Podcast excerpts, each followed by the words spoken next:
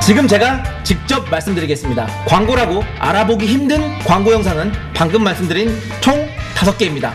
제가 한참 모자라고 부주의하기까지 했습니다. 진심으로 죄송합니다.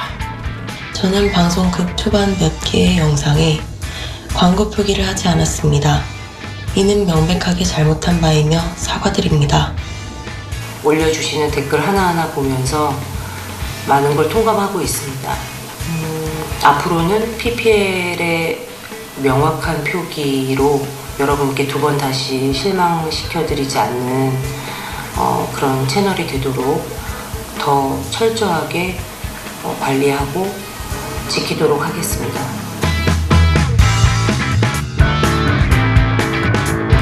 첫 번째 광장입니다. 방금 인기 유튜버들의 릴레이 사과를 들으셨는데요. 어, 애초에 이야기는 어느 유튜버의 폭로에서부터 시작됐습니다. 그러니까 인기 유튜버들 우리가 흔히 인플루언서라고 부르는데요. 이들이 협찬받은 물건을 직접 산 것처럼 속여서 방송을 해왔는데 이게 이른바 뒷광고라고 부릅니다. 파장이 점점 커져서 인기 유튜버들이 줄줄이 들으신 것처럼 사과도 하고요. 여기에 대한 사회적 비판도 쏟아졌습니다. 그런데 이게 유튜브만의 문제일까요? 우리 언론은 또 여기에 대해서 얼마나 당당할 수 있을까요? 이 문제 정상근 미디어 전문 기자와 함께 짚어보겠습니다. 어서 오십시오. 네, 안녕하십니까? 예, 일단 우선 말 많은 뒷광고가 뭔지 개념부터 한번 정리해 보시죠.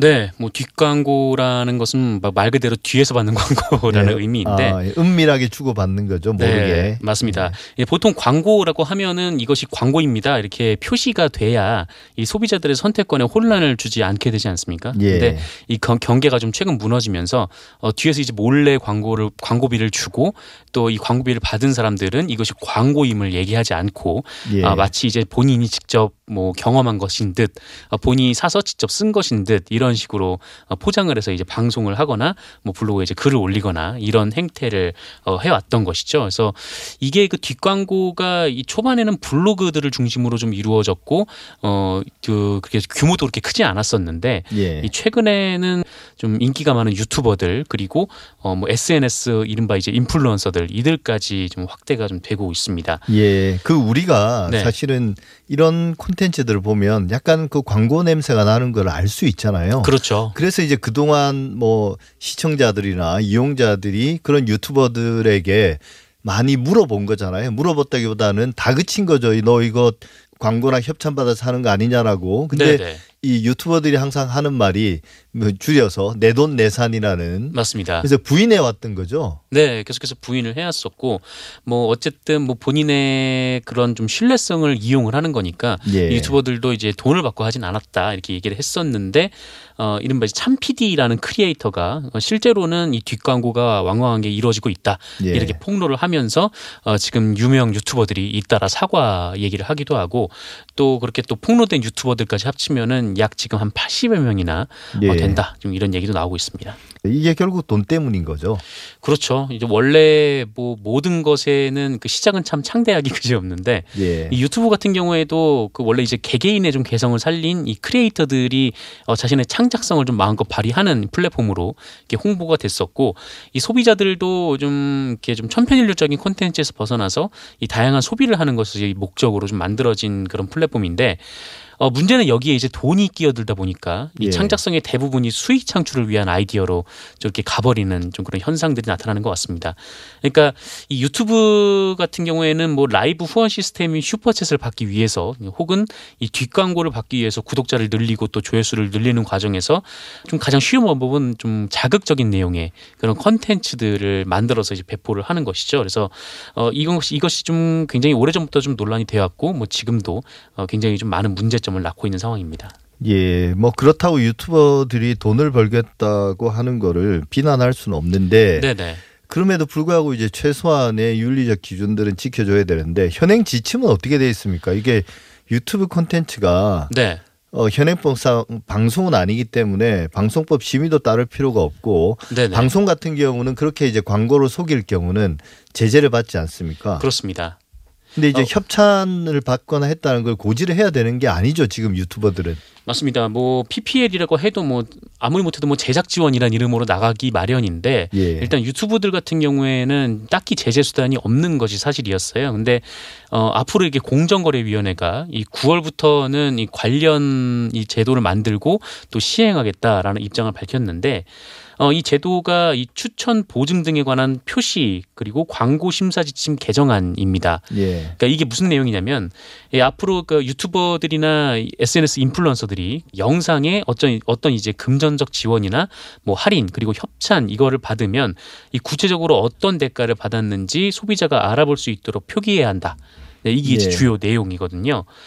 그 약 5분마다 이것이 광고다라고 얘기를 해야 되고 이 표기를 하기 어려울 경우에는 이 진행을 하면서 5분마다 말을 해야 되는 저 그런 예. 형식이고요.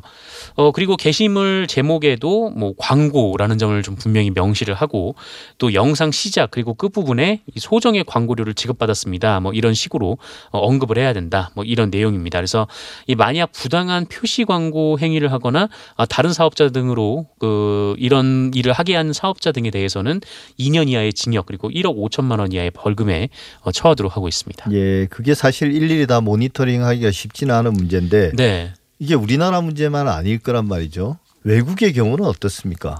어, 사실 그 우리나라에서 뭐 이런 제도를 만든다라고 해도 이것의 이제 처벌 대상이 기업 기업이기 때문에 이게 그 유튜버 본인 그러니까 개인에게는 이게 적용되지 않는 좀 그런 한계가 있거든요. 예. 어 근데 이게 좀 해외에서도 좀 마찬가지입니다. 그러니까 뒷광고 제재가 그 인플루언서 개인보다는 광고주에 초점을 두고 있는 경우가 좀 많아요. 그래서 이 미국은 이 개인을 제재할 수는 있지만 뭐 주로 이제 교육 등을 통한 시정 조치 쪽으로 집중을 하고 있고 예. 어 일본에서는 그 민간에서 가이드라인을 만드는 방식으로 좀 자율 규제 방점에 찍혀 있는 상황입니다. 그래서 어뭐 우리나라도 물론 이고 뭐 외국 같은 경우에도 결론적으로 말씀드리면 그 유튜버 개개인의 좀 도덕성이 좀 요구가 되고 있는 좀 그런 상황이기도 합니다. 예. 이게 여러 언론들이 비판적인 뉴스들을 또 네. 많이 써냈습니다. 어, 일부는 이제 일부 언론 같은 게 이 문제에 상당히 비판적인 그런 시각들을 보여주기도 했는데 네. 근데 이게 참 우리나라 방송과 어, 신문들, 그러니까 언론들이 광고와 협찬 논란에서 얼마나 자유로울 수 있는지 본인들은 스스로 네. 자신들의 허물에 대해서는 좀 관대한 것 같아요. 그동안 이런 문제들이 어, 꾸준히 제기돼 왔지 않습니까? 어, 그렇죠. 사실 그 이 뒷광고, 유튜버들의 뒷광고를 비판하는 언론의 기사를 보면서 좀 개인적으로도 민망하긴 했었는데 예. 먼저 이제 신문부터 좀 예를 들어 보면 그 오래 전부터 이 기사형 광고라는 것이 좀 논란이 됐었어요. 예. 그러니까 이 마치 신문 기사처럼 네, 기사가 쭉 쓰여 있고 심지어 밑에 어느 기자가 작성했다라는 그 이른바 byline이라고 하죠. 예. 어, 이것까지 들어가 있는데 이 알고 보면은 돈을 받고 만들어진 기사, 그러니까 일종 광고였다라는 것이죠. 예. 그러니까 특히 이제 부동산 광고 같은 경우에 이런 형태가 굉장히 좀 많았는데 이게 광고 영역에서 벗어나서 이 실제 지면 내 기사에서도 이런 식의 광고가 좀 이어지고 있습니다. 사실 이 이른바 뭐 기사형 광고 같은 경우에는 뭐 외국에서는 뭐 advertorial이라고 해가지고 이 새로운 광고 기법으로 네. 소개가 되곤 하는데 어, 하지만 이것이 이제 광고임을 좀 명확하게 좀 구분을 짓는 경우들이 많아요. 근데 그 우리나라 같은 경우에는 문제가 이 광고임을 정확하게 드러내지 않고 아, 마치 기자가 이 객관적인 시선을 바탕으로 쓰여진 기사인 네. 것처럼 어, 그렇게 얘기를 한다라는 거죠. 어, 심지어 이제 정부 부처에서 이런 뒷광고를 받고 기사를 실기도 하는 경우가 있었는데 얼마간의 이제 돈을 받고 이 부서의 업무 실적을 크게 기사로 싣고 또 그 밑에 이제 어, 장관 인터뷰도 짧게 한다던가 좀 이런 식의 방식으로 기사를 작성을 해왔던 겁니다. 예. 어 그리고 심지어 이제 건당 한 10만 원에서 30만 원 정도를 받고 그 업체가 보내주는 보도 자료를 그대로 기사를 만들어서 지금 배포를 한 경우가 있었어요.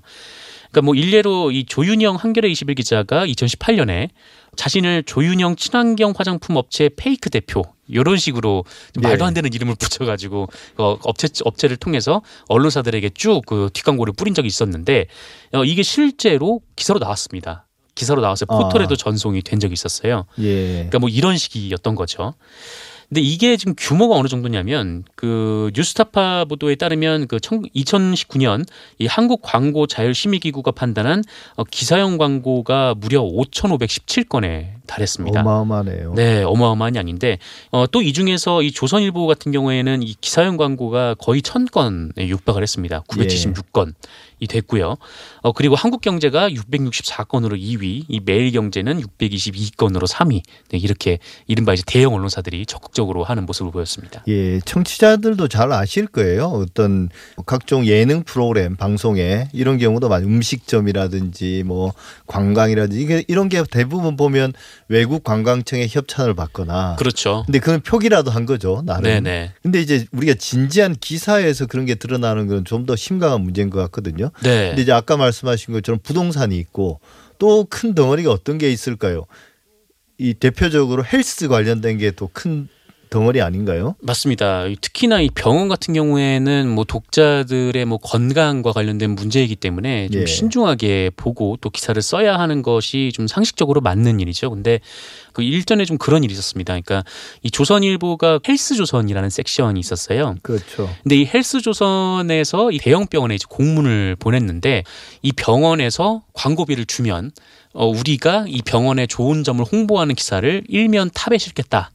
네, 그러니까 예. 일면에서 가장 잘 보이는 위치에 넣겠다 이렇게 광고를 제안했던 거죠. 예, 그것뿐만 아니라 이제 뭐 여러 경제 신문들이 하는 어 기업 평가, 브랜드 평가 해서 이제 1위부터 순위 매겨주고 네네, 어 그게 또 이제 광고로 이어지는 거고요. 시차를 두고 네 그다음에 맞습니다. 심지어 이제 뭐 대학 평가도 어 언론이 대학 평가를 하고 나면 대학들을 순회하면서 평가에 대한 평가 가이드라인 같은 걸 설명해 주고 네, 그리고 나중에 이제 대학 입시 처리되면 대학으로부터 어, 광고를 받는 거죠. 광고를 받죠. 일종의 봄에 씨앗을 뿌리고 가을에 추수를 하듯이. 네, 네, 저는 이런 생각이 들어요. 광고라는 게 이제 근대 이후 거의 모든 미디어의 지배적인 비즈니스 모델이 되온 건 사실이거든요. 네, 네, 그러니까 심지어 이제 모토인데 광고는 자유로운 언론의 연료 혹은 동력이라는 슬로건도 있습니다. 네, 지금 이 모델이 거의 한계에 봉착한 게 아닌가 싶어요. 그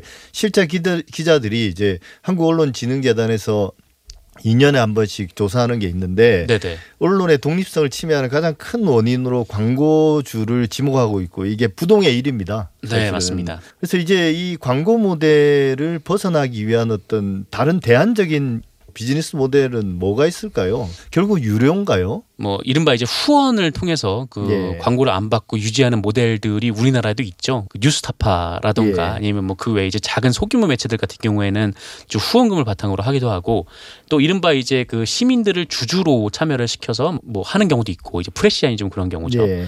어 그리고 아니면은 이제 부대 사업을 하는 경우들도 있습니다. 언론사들이 뭐 카페를 한다던가 아니면 뭐 중앙일보처럼 이제 대규모 뭐 멀티플렉스를 한다던가 뭐 예. 이런 경우들도 있는데 근데 뭐 그게 이제 뭐 신문사의 수입을 뭐 보장해 주는 건 아니고요.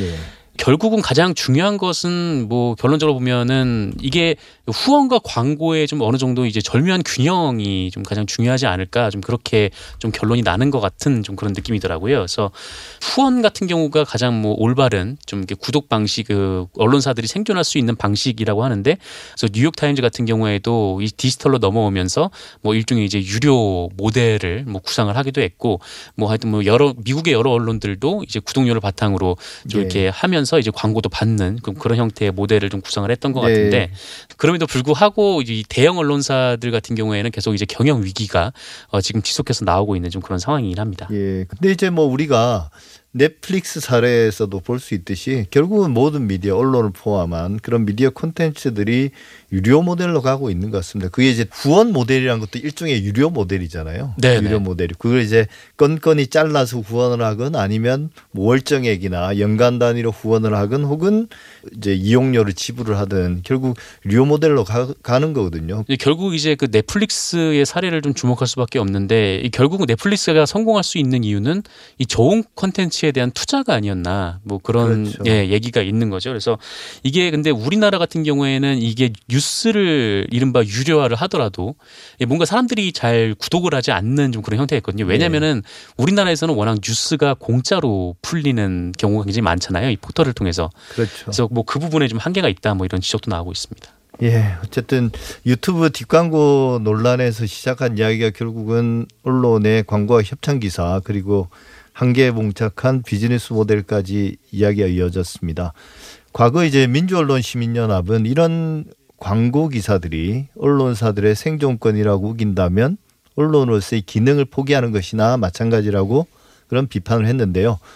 이런 뒷광고 논란을 일부 유튜버들의 일탈뿐만 아니라 이번 계기로 우리나라 미디어 산업계 전체가 좀 문제의식을 가지고 오히려 새로운 비즈니스 모델을 찾는 그런 계기로 삼아야 되지 않을까 싶습니다. 지금까지 정상근 기자와 유튜브 뒷광고 그리고 협찬 광고성 기사의 논란에 대해서 이야기 나눠봤습니다. 오늘 말씀 감사합니다. 네, 고맙습니다.